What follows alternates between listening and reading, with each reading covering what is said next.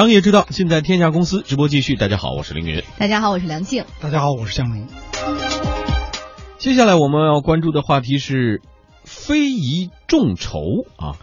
临近过年了，又到了置办年货的时候。现如今呢，互联网众筹也被用在了买年货上。淘宝最近就推出了一个非遗众筹，这次呢有五个众筹产品，有老艺人亲手做的红彤彤的剪纸窗花。有各色各样的花饽饽，还有色彩鲜亮的猴年木板年画，手工打造的内联升布鞋，还有年画衍生品。嗯。我们来看一下淘宝非遗众筹项目的负责人李翔，今天在接受我们天下公司采访的时候介绍说，这一次众筹的产品呢，由故宫淘宝作为合作伙伴提供设计方案，由非遗传承人手工制作。非遗众筹围绕着阿里年货节推出，主要还是想让年味儿回归。阿里年货节的整体核心思路是说，我们希望让年味儿回归。儿时的那种年味，当下的这个环境下已经很难有了。呃，一些老的非遗工艺，剪纸、年画，它能承载过年的那种记忆情感。哎，这一天呢是这个众筹活动的，今天是最后一天了啊！看了一下，除了年画衍生品之外，其他的四个项目都是超额完成众筹的。嗯，淘宝非遗众筹项目的负责人李翔也介绍说，这次尝试啊获得了超预期的效果，尤其是剪纸窗花参与度非常的高。窗花三个样式全部是故宫淘宝来设计，然后我们联系了山东高密剪纸的老手艺人范作信老师，他是国家级非物质文化遗产传承人，一张剪纸要剪四个小时。我们会他让他剪一些限量版本，然后有一些版本是其他的人帮他一起剪的。创意年画出了一些现在给年轻人喜闻乐见的年画样式，整个画风是秋或者是萌，嗯，就是老的传统的，它都是很严肃、很正式。第一天我们主推的是剪纸窗花，上线一小时就达成百分之百的众筹。到中午十二点，也就十二个小时左右的时间，所有的限额已经全部满了，众筹率达到了百分之一千一百多，年化也是达到了百分之六百多。哎，价格上看呢，最便宜的是剪纸，参与度是最高，那么最低众筹额度是二十块钱，年画最便宜的要一百六十八，内联升最低参与额度是二百六十块钱，呃，这个价格报出来之后啊。呃，向荣对哪个比较感兴趣啊？嗯，我觉得啊都有兴趣，可以上去看看，是吧？今天最后一天，估计再参与可能有点来不及了。都，如果让你选的话，说这几个都愿意带回家作为过年的一个烘托气氛的。因为我觉得这个年呢，实际上就是过一种气氛，嗯。对吧？其实这个以前呢，过年呢，大家就是这种大吃一顿啊啊，或者说这个这个啊，一起什么打打麻将啊，对吧？但是越来越呢，我我觉得中国人的这个这个春节呢，越来越多的有了这种文化的气氛。嗯，大家送的东西呢，也不再是说那种就是啊，比如说死贵死贵的，不是，就是最小的时候都什么那个那个啊啊送一条鱼啊啊什么送两斤肉啊，就这种。就是说，呃，传统的这种东西，就是因为那些的，呃，当时要解决的就是说，你别送我一些很不实用的，你就送点吃的，送点喝的，因为当时这个这个啊，民生是最大的问题嘛。现在大家都不缺吃不少穿的，大家都是啊，特别想去啊，找一种这种文化呀，啊，这种纪念呀。然后寻找一种当年的那种感觉啊，啊，所以这些这个啊年货这种的这个这个，勾起人们的心里面那些对往昔的回忆。而且我觉得就这种众筹的方式，然后通过互联网的渠道来进行推广和宣传，其实是特别切中年轻人的这个心意的。年轻人不是说对这些文化不喜欢，很多年轻人是因为他不了解。对他没有渠道可以接触，因为他习惯的那个渠道上没有这些东西，而现在我们借助了，真正的是加了一个互联网，通过互联网的这种方式，然后通过互联网的渠道，让年轻人了解到，哎，有这么一个有意思的东西，其实自然会激发他们的新鲜感，而年轻人的新鲜感就会转化成众筹这种方式。你看，我们来看这个参与的度还是非常高的嘛，迅速这四个项目都已经成了，嗯，还是很就是通常您过春节的时候。在家过年的时候，什么东西是必备的？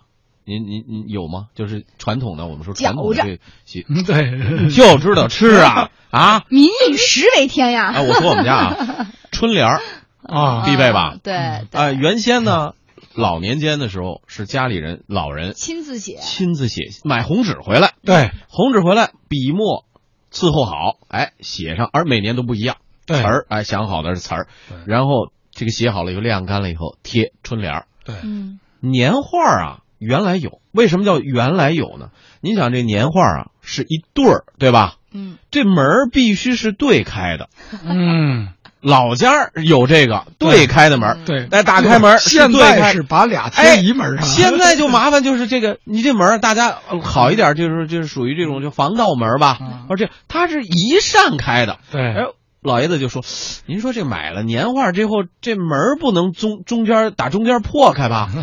就都贴一边，好像这开门有点不是那么个味儿，不是那个事儿。另外，现在住高层的朋友多了，嗯，您这贴这窗花啊，原来说这贴窗花啊是个特别有意思的事儿，有正反，嗯，对吧？嗯，你你你，哎，哪边正哪边反？窗户外边贴还是里边贴？有一个是，您现在说实在的。”冬天啊，不是我拿拿一望远镜，对吧？在在楼下，我拿一望远镜看一下这一栋楼的对，看不着，就只能贴在里边。所以这些呢，多多少少受了一些影响。再说，我们说今年为什么说这个剪纸参与度比较二十块钱，相对来说大家觉得还能接受。有的时候像这个内联升，比如说这次是是鞋布鞋，嗯，对，是吧？对，因为你知道这个布鞋是给谁的？嗯，老人往往是家里老人。对因为其实你。这个穿布鞋的感觉，嗯，和穿其他的鞋的感觉就是不一样。哎，而在新年的时候，有这么一个，哎，啊，有一双新的布鞋送给老人，对，老人会觉得，哎，很有意思。这和咱们刚才又说到了，这个物质啊又不一样。小时候，新衣服、新鞋什么时候穿啊？嗯，穿了一年，大年三十晚上你都不能穿。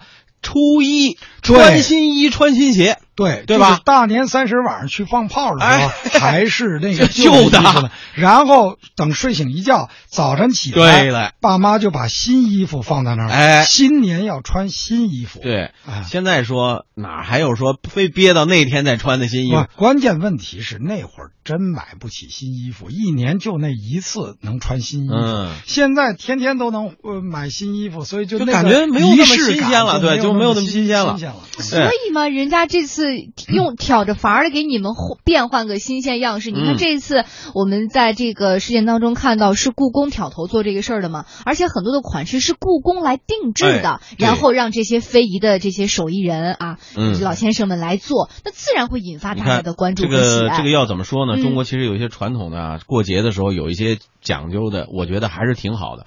呃，去年吧，我是买了另外一个就是。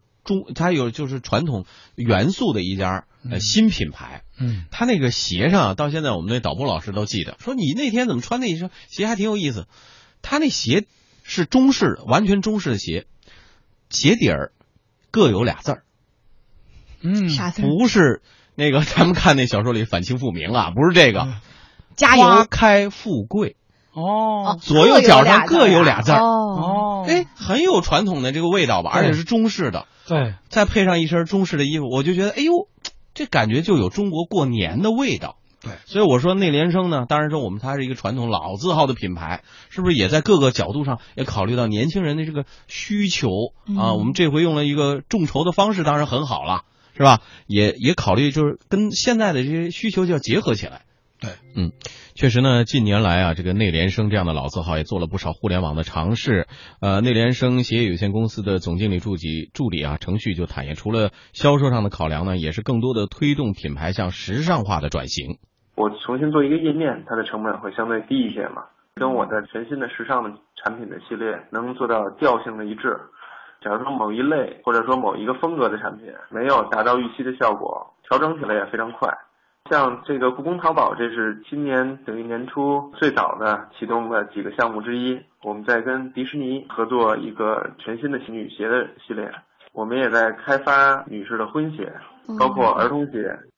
哎，这个我们说中国传统文化和现代元素结合了之后啊，是不是就会迎来新一轮的青春啊。是的，一定是这个趋势。当人们开始对物质追求到一定程度的时候，就开始发掘它的文化内涵了。嗯，所以这个春节啊，大家可以考虑考虑，用什么样的方式来过一个属于就是有中国特色或者中国传统文化特色的新春佳节。嗯啊，也欢迎大家在我们的微博、微信上来秀一秀啊。